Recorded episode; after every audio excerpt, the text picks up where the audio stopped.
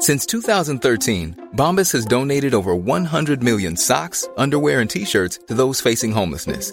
If we counted those on air, this ad would last over 1,157 days. But if we counted the time it takes to make a donation possible, it would take just a few clicks. Because every time you make a purchase, Bombas donates an item to someone who needs it. Go to bombas.com slash ACAST and use code ACAST for 20% off your first purchase. That's bombas.com slash ACAST, code ACAST. Hey, it's Ryan Reynolds, and I'm here with Keith, co star of my upcoming film, If, only in theaters, May 17th. Do you want to tell people the big news? All right, I'll do. Sign up now and you'll get unlimited for $15 a month in six months of Paramount Plus Essential Plan on us. Mintmobile.com slash switch. Upfront payment of $45 equivalent to $15 per month. Unlimited over 40 gigabytes per month. Face lower speeds. Videos at 480p. Active Mint customers by 531.24 get six months of Paramount Plus Essential Plan. Auto renews after six months. Offer ends May 31st, 2024. Separate Paramount Plus registration required. Terms and conditions apply if rated PG.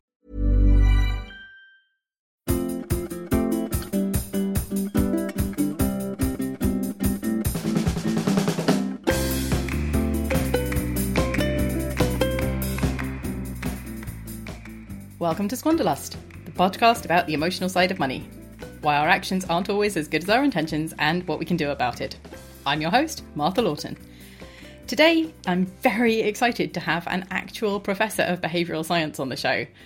Our more attentive listeners will have noticed how often we talk about behavioural science on Squanderlust, and so I'm thrilled to have an actual expert with me our guest today is Dr. Grace Lordan from London School of Economics. She is founding director of the Inclusion Initiative and author of Think Big Take Small Steps and Build the Future You Want. Before we start, I'd like to remind you there are ways you can support the show. Go to squanderlustpod.com and you can find a link to our bookshop.org affiliate store where we've put together recommended reading lists, including Think Big.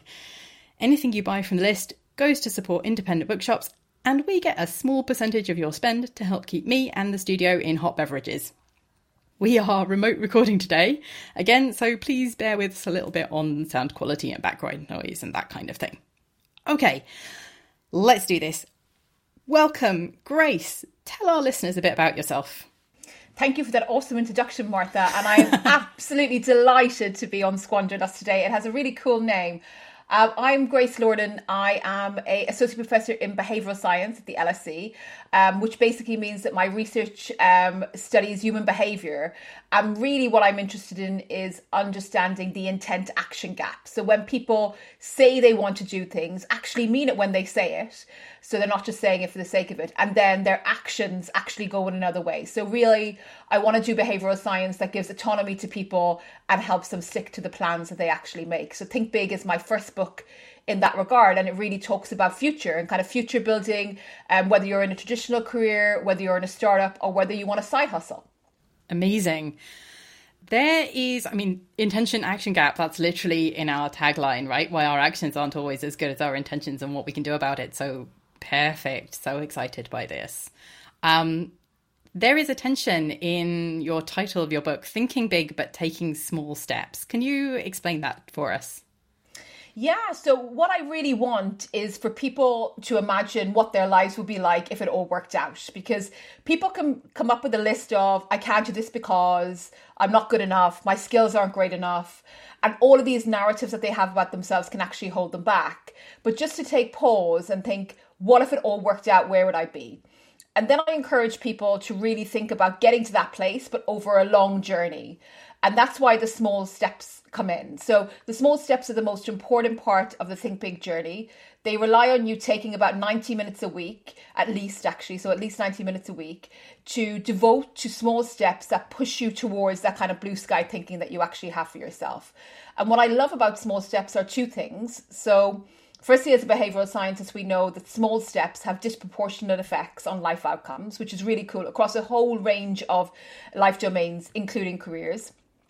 And secondly, small steps are manageable. So, you know, when you think about January the 20th, it mightn't mean an awful lot to you at this moment in time, but it's actually the date where most people have will quit or have already quit their New Year's resolutions. And the reason for that is we usually bite off more than we can chew. And these small steps and think big would hopefully have one or two of your listeners standing on their tippy toes for 90 minutes or more a week pushing themselves towards a future that they want that they won't see next week or next month, but they probably will see it next year or maybe in two years' time, which really in our lives is actually a very small period of time. Yeah, that's that's fantastic. Uh, do you think people overestimate the kind of the big leaps and and the significant seeming events, and then underestimate the day to day? Yes. So I think when we I, I think when we think about having these kind of big changes in our lives, what kind of comes in really quickly into, into us is loss aversion um, and anticipated loss aversion. So we begin to imagine all of the things that are going wrong in a very, very clear way. Um, and we rarely stop to pause and think about, firstly, what, what if it all works out? Mm. And secondly, we always underestimate our likelihood of actually bouncing back, which I think right. is really important to bear in mind that, you know, we worry about failure so much. I hate that label failure. We can talk about why if you like, but we worry about failure and failing so much. Um, but we don't really realize that as human beings we adapt so incredibly well. Mm. even to some of the worst things that will happen to us in our lives we adapt. So holding that in your mind when you're actually going on a big thinking journey can be really really powerful. Oh, that's that's interesting. Yeah. So would you say that uh, this loss aversion and anticipatory loss aversion is one of the strongest effects that kind of pushes people back or are there any others that are particularly strong I mean, it's worth listeners trying to think about and tune into the narratives that they have about themselves um, just before they're going to go out outside their comfort zone and do something new and really paying attention. You know, people kind of will, will say, I don't have time for it. And mm-hmm. that really, I think that's a kind of a narrative that really supports anticipatory loss aversion. The idea that you don't actually have time in your life to put yourself forward. Um, people would think that, you know, people like me don't end up in jobs like that or people like me don't have those yeah. those successes. And if you are somebody who has an externalizing locus of control and one way to know about that is think about the last few times when things have gone wrong in your life and what was to blame. And right. if the common denominator is other people or or, or situations um, then that's another way that your narratives can actually get you and hold you back. So the idea that that you know things are outside your control so why bother trying right. is a, yes, is yes. a story that we say to ourselves. Yeah. Yeah yeah yeah yeah. Um i read your book and you talked actually about how either having too external or too internal a locus of control can be an issue. Um so if you if it's all internal then you blame yourself for everything that goes wrong and you can end up really hard on yourself and if it's too external you blame everybody else and you feel like a, a victim and completely out of control is that did i interpret that right Yes, I mean there are no bad personalities. I mean, and, and, and, I, and I think every bias, every personality is a double-edged sword. It has a strength and it has a difficulty. And mm. if you're if you're somebody who really internalizes um, that you have control of everything in your life. If you hit a recession or you hit COVID 19 or you hit kind of a negative shock, you will internalize that shock as being something that you should have been able to navigate around, even when it was totally outside of your control. And you know, yeah. I mentioned I mentioned labeling, and I hate this mm-hmm. labeling mm-hmm. of people are one type, and and, mm. and, and, we, and we talk about someone is a success and someone is a failure. Yeah. And one of the best things you can kind of do to help yourself move forward in life is when you have big milestones and you go through big milestones, really disentangle. Was that luck or was mm-hmm. it down to me? Mm-hmm. And sometimes it will be luck. So sometimes it will be an external force. So the people with the external locus of control are right. And sometimes it will be down to you. So the people with the internal locus of control is right. And I think in our world today, we want to binarize everything and we want to put people into boxes. Mm and the best thing we can do is jump out of that box the society wants us in and really pay attention. Is it me or is it luck? Because that's when we're learning. That's when we're learning about, about how our life is going. Yeah, and, and then is it that something lucky happened and I was able to take advantage of it because I was looking for it? Or is it um, that something unlucky happened and I did my best, but the unlucky thing still happened? I get, yeah, like pulling apart that that kind of binary thing and saying like, how much is column A, how much is column B, rather than it's definitely all one or the other. Is exactly really important exactly. to me. I mean, if yeah. there was a hashtag, if there was a hashtag from this podcast, I would love to be. It's not all or nothing. So there's there's these midway points, and you should you should you should find yours. Yeah, amazing. We literally did an episode quite early on uh, called All or Nothing, which is about uh, avoiding that kind of black and white thinking. So yeah, it's a big theme I think of of the show. Um, talk us through the areas that you cover in your book. So the Think Big is really written as a roadmap for people who want to go on a journey but might not necessarily know how to get started. So the first thing that you'll do if you read Think Big is actually set a goal for the future. Um, and you'll do this by really identifying the activities that you want to spend your time doing. And I really just, uh, you know, ask people to move away from picking a career title or picking a lifestyle. So what do you actually want to do day to day? Then, with that in hand, we talk about time. So, behavioral science life hacks for getting you to stick to the plan that you've made for yourself and actually show up for activities that allow you move towards mm-hmm. your think big self. Then we're fighting our internal biases in chapter four. Then we're fighting external biases in chapter five. Then we talk about the environment. So, how am I actually arranging my office? How am I arranging my personal space? And then last, we talk about resilience, which was a a chapter that I wrote before COVID nineteen, or mm. but I was really really pleased that I actually put it in there because I think it's the one that I've spoken the most about since the pandemic. Yeah, I'm I'm not surprised at all about that. I have to say, as I was reading the book to prepare for the show, I found it incredibly validating um, because I love what I do nowadays, right? My work nowadays is exciting and engaging for me and rewarding and, and so on. And I spend my time mostly doing things I enjoy. Um, but if I look back to my mid 20s, I had an absolute career crisis. Um, I was very directionless. I'm one of these people who graduated and just didn't know what I was going to do with myself. And I kind of bounced from rubbish job to rubbish job. And then the progress between then and now has been quite piecemeal. It's been a lot of trial and error, but I read the book going, oh, yeah, I did that. Oh, yeah, yeah, that was a thing I learned along the way. Somebody gave me that advice. Oh, yeah, yeah, pick that up from there. Um, and just, you know, it was very validating of all the things that I have used to get me to where I am now. And of course, I also learned new interesting ideas as well. But I, I read it and I was like, oh, if I had had this as a new graduate, this would have saved me so much time and effort. I, yeah, I, I, am with you because actually, even when I was writing the book, I was thinking, I wish I know, I wish that these ideas were clearer in my mind when I was 22 or 23. so I get exactly where you're coming from. Um, what do you think about sort of the careers advice that people get generally and how people are taught to think about careers? I think it's horrendous. In honesty, I really do. I think it's, you know, people enter jobs and they have a really bad idea about what that job actually entails. Mm. Um, and this isn't just children. So, you know, I, I, mm. I've done experiments with children where we've asked them about career choices and I've put the labels on jobs. So, nursing, accounting, architect. Mm.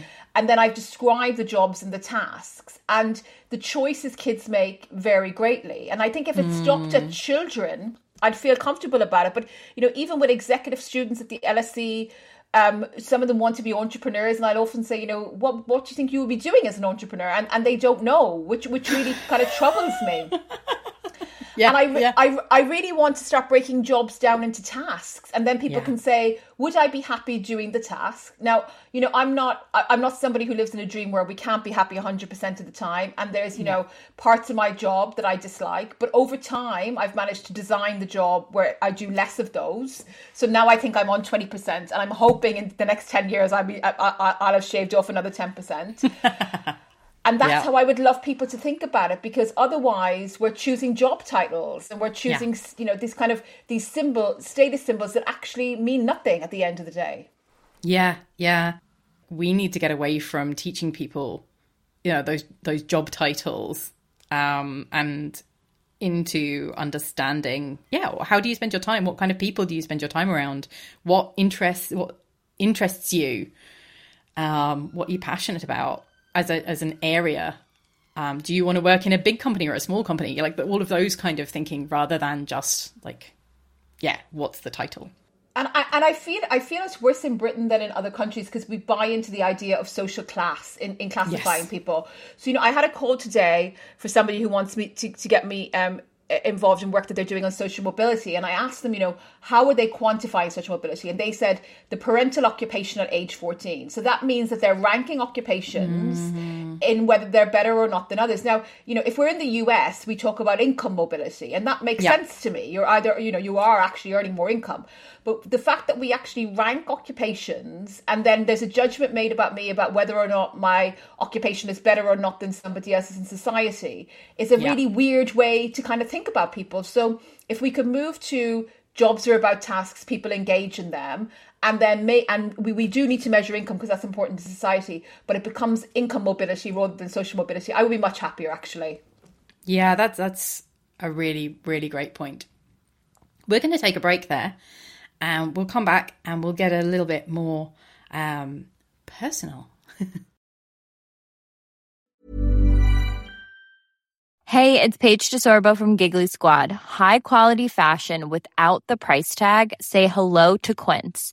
I'm snagging high end essentials like cozy cashmere sweaters, sleek leather jackets, fine jewelry, and so much more. With Quince being 50 to 80% less than similar brands and they partner with factories that prioritize safe ethical and responsible manufacturing i love that luxury quality within reach. Go to quince.com slash style to get free shipping and 365 day returns on your next order.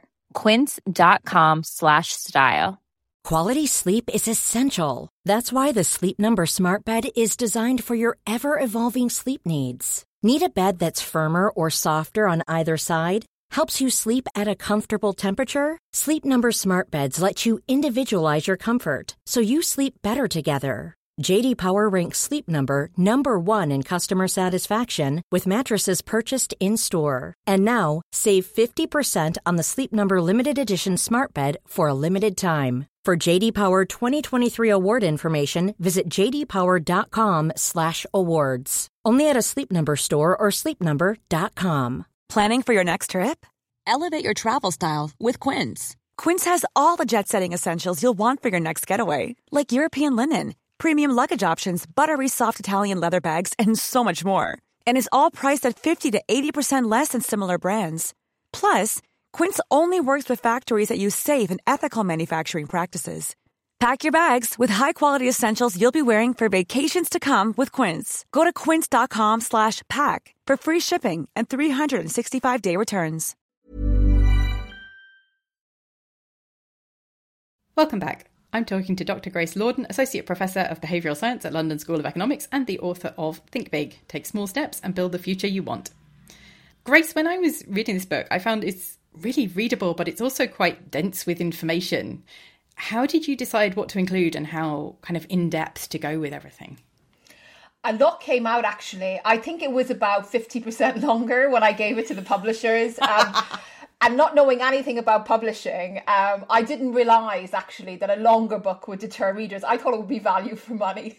so when they said to me, "We think that you know this will actually deter readers. We want you to shorten it," it was hard. It, it really, really was. Um, and a lot of what came out was details around experiments that had been done that backed up, mm. and they and they went into footnotes in the back for people you know who are interested, um, and you know cutting down the number of life hacks to pick my my top ten, which was also very difficult. So it wasn't an easy process. I I, I will be honest with you, but I think in the end the choices that I made are correct. And you know for people who go on to read the book, I talk about cognitive dissonance, which basically means that whatever choices that you make, you can rationalize. So maybe I've rationalized it away way, but nonetheless, I feel good about it. I love that. I love that. I have to say, in, in terms of those choices, it felt like to me like quite a generous book. Um, some academics who will remain nameless seem to prefer to focus mostly kind of on their own research in their popular books. Um, but I got the feeling, and this maybe is my own bias, but I felt like you were kind of sharing the credit. You gave a lot of advice that was developed by other people as well as your own research. It wasn't like the Grace Lordan patented 10 step method. Um, but obviously, there is your own research in there. And I, I thought it'd be great to actually hear a bit more specifically about about you and, and your research. Like, what are you bringing into this? So my my work really centers around what makes people successful in life, and I'm really interested in the factors beyond their control. So I'm not so interested in you know you know um, what people's age are or what degree that they actually chose to study. But when we look at who's successful, what can we learn about their success beyond the factors that they can control? So I've ended up studying you know discrimination, technology shifts and I've ended up studying um, kind of what I call life hacks in, the, in, in, in a sense that, you know, you can tip the odds in your favor just by knowing about some behavioral science insights. And that's really what I've tried to kind of bring together in this book is kind of the overarching ideas of my research. Um, and, you know, I'm so glad you said that, that, that, that I've, I've, I've done the survey justice because that was quite important to me because, you know, of course, other authors have other perspectives. So in order mm-hmm. to figure out what works, I think we have to look at our own work, but also at other authors' work and, and figure out what what do they have in common and, and why are they different and not be scared of the differences as well. And that's what I've I've tried to draw out and think big. It's yeah, it, it really comes across that this is in many ways a, a primer of uh, using behavioral science from from across many areas of, of study around that and and I personally, I really enjoyed that as a behavioral science nerd. I I loved that. um, you included in this uh, as a sort of running theme your own career journey, and and you talked about how biases affect everyone, including yourself. And I think that was I really enjoyed that personally. I thought that was great. I think there's a temptation uh, particularly as an academic perhaps to kind of claim this super expert perfect status and coming back to that idea of kind of discrimination and those factors outside your control, I suspect in some ways as a as a woman and potentially as an Irish person in England, you know, you may also want to um, sometimes sort of shore up your authority, but you chose to be open and personal and not a kind of complete paragon. So, can you talk about that decision a little bit?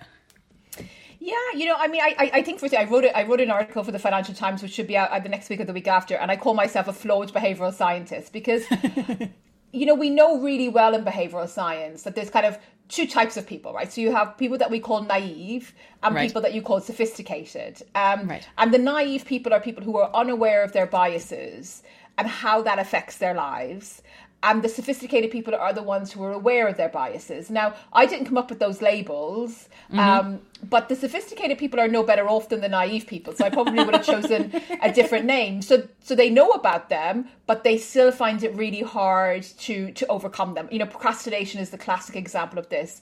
Yeah. If I'm sophisticated and I'm aware that I'm, you know, that, that I that I have a tendency to procrastinate, curbing it is still very very difficult. And I think being honest about that is important because there's so many self-help books that are out there that kind of claim they'll change your life really really quickly and mm-hmm. most people buy them and then they'll buy another one and they'll and they'll buy another one and and and being honest that even when you know even when you know the rules that it's actually really really hard but it's mm-hmm. worth doing um, yep. i think is much more likely to make people stick to it that that is very much i think within our ethos here as well um what do you think that the impact is on a person's career of the decision to be kind of imperfect in public in general, um, and then specifically as well for groups that experience some kind of discrimination? It's a really good question, and I, and I don't think we know that. I mean, I you know, I, I think the evidence suggests it's a bad idea, so I, right. so maybe I shouldn't have done it. So the evidence suggests, you know, if you have signals that we know um, are devalued in society. You know, sadly, like being a woman, you you brought it up. You know, uh, if mm. you're a woman, you do have a gender penalty. Then you're much better off playing at being perfect. So right. the the more ticks that you have, the kind of mm-hmm. you know that, that are typically you're not seen as a, in a particular role um, the more you're, you you're you should actually kind of shy away from looking showing your flaws so you should cover them and and and many people have kind of taken that road and i think it's firstly to the detriment of their own well-being but i think mm. it's also to the detriment of society because you know most of the people who are you know running big companies running countries um, they, they all have strengths and difficulties and i think if people were much more honest about their struggles it would be a much easier world for individuals when they come across their struggles yeah. Yeah, no that that makes perfect sense. I mean, like you I've I've made the choice that I'm happy to just sort of preempt criticism in some ways, but also to to try and that's the kind of I guess the negative manipulative side of it, and the the positive side is to say, uh, yeah, I, here I am. You, in a way, you can trust me because I'm not going to pretend to be something I'm not. I'm not going to pretend to be more perfect than I am, and and I want you to feel comfortable to be imperfect around me. Um, and that's very much been the way I've approached things, and uh, I think it pays off for me. Actually, I think it it works. But um, I I agree. It is tempting to do otherwise for sure sometimes, and particularly when you are a bit nervous um, and you're doing something new. The temptation is to try and uh, yeah overcompensate and be be as perfect as possible. I agree, and I think that I think this is again kind of comes down to the kind of the binary worlds that we've ended up living in, where people are either excellent or they're not. And, and mm. I think if we can if we can move away from that and kind of think about okay, everybody ha- is you know when you see somebody at, at, a particular moment in the day, they might be excellent and they might they might not be, and we accept that about people, and we accept you know there's moments of perfection and moments of imperfection, and actually the imperfection can be quite beautiful too. It, it, I think that vulnerability, um, if more people kind of spoke about their struggles, we, uh, it would really help people others succeed. I think it would you know the idea that we have these role models that are perfect really mm. goes against everything that I want the world to see in the next 10 years. So the more people that come out for me, the happier that I'll actually be. That's that's fab. That's fab. I love that. Um we have zipped through this. You've been amazing. Um as a last little point, I just want to act on a little hunch here. I feel like behavioral scientists have a favorite bias. I just I think they do. I think they have a pet bias, and I was wondering if I'm right in that, and if so, what's yours and why? Mine changes. It, re- it really is a moving target. Um, at the moment, it's the compromise effect. So okay. it, has been shown in marketing for a long time, um, and you'll you, will you will recognize this as soon as I say it.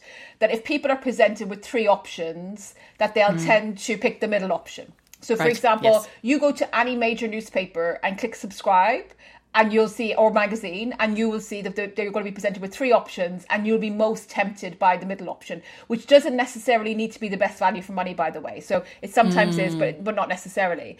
But if you use that for your time management, it's really really powerful also. So we okay. think about traditional to do lists we write lists of what we actually are going to accomplish in a day and we imagine ourselves ticking them off one by one. Mm-hmm. And very often people fail because when when the brain is presented with an all or nothing scenario, it panics. So very, you'll procrastinate, it, it, particularly if you have this tendency. And if you mm. are a procrastinator, try and break up your to do list into three different levels low right. output, medium output, and high output. And I can promise you that if you do that, and regardless of which output you achieve, you tick it off as done, the majority of people listening who try this will end up picking the, the mid output. There's something about the way our brain is wired that we end up, we want to be in the middle of the distribution, slap bang in the middle. Um, so if you've ever taken a statistics class, you're on the peak of the normal distribution. And that's that's the kind of mid-range output. So I really love the compromise effect because it doesn't just work to get us to buy things, which is quite dangerous, as as, as I'm sure you've discussed mm. many times on your on your on your podcast. But it also can actually get us to show up for ourselves and get things done. You know what? We hadn't talked about it on the show, but I would love to at some point. That's great, and we kind of just have. Um, but yeah, no, that's that's awesome, and reminds me of so my first ever job. I worked for a luxury restaurant, um, which was an experience. Um, they have. I want to ask you. I in... want to ask you which one. I really do. it, it's not. It doesn't exist anymore. Um, so yeah, it was. it, it, was a it was a startup restaurant and it didn't last very long. Um, and that's not down to me, I might add. Um, it was it was it was terrifying, frankly. Um, but the thing I was going to say about it was the compromise effect. Um, the vast majority of people in restaurants will choose the second cheapest wine on the list. Yes. Because most people know nothing about wine. They don't want to look cheap by buying the cheapest. Um, and so they will buy the second cheapest wine on the list, which is sort of a compromise effect thing, right? Um, and then that means if you are a restaurateur, you actually put the uh, the wine with the biggest profit margin second from the bottom price wise. Yeah, that makes sense. Uh, and you will sell loads of it. Um, and that's how you make the most money on wine as a restaurateur. that that that feels that feels really intuitive because you're right. People don't want to pick from the bottom of the list, but most people won't, you know, won't care whether or not it's any bit more expensive than the second. I like that.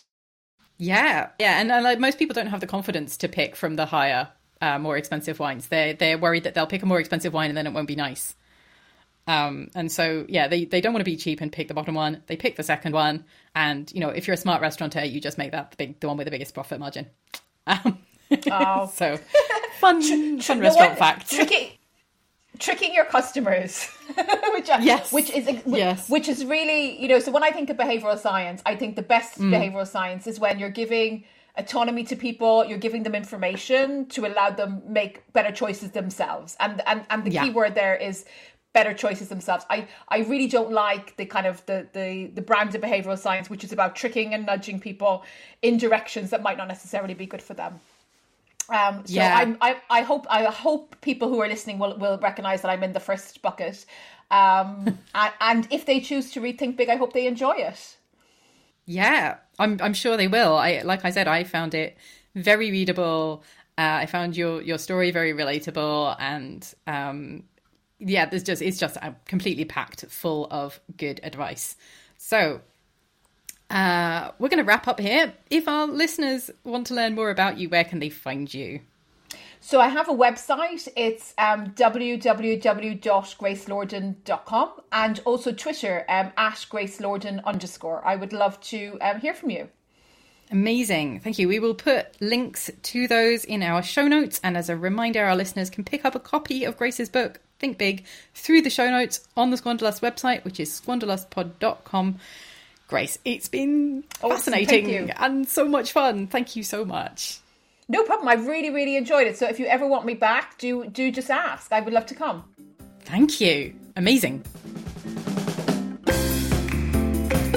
You've been listening to Squanderlust, the podcast about the emotional side of money with me, Martha Lawton.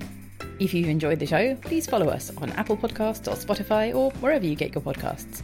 We'd love one of those nice five star reviews too. Or you can tell a friend about us, maybe somewhere on social media where we're at SquanderlustPod. You can also find us at squanderlustpod.com where we put show notes, useful links, and ways to support the show. Squanderlust is sponsored by Wardour Studios in Fitzrovia, London, with production by David Smith, Alicia Cunningham, Charlie Brandon King, and Tom Berry. Our theme music is by Wardour Studios and graphic design by Jason Reed.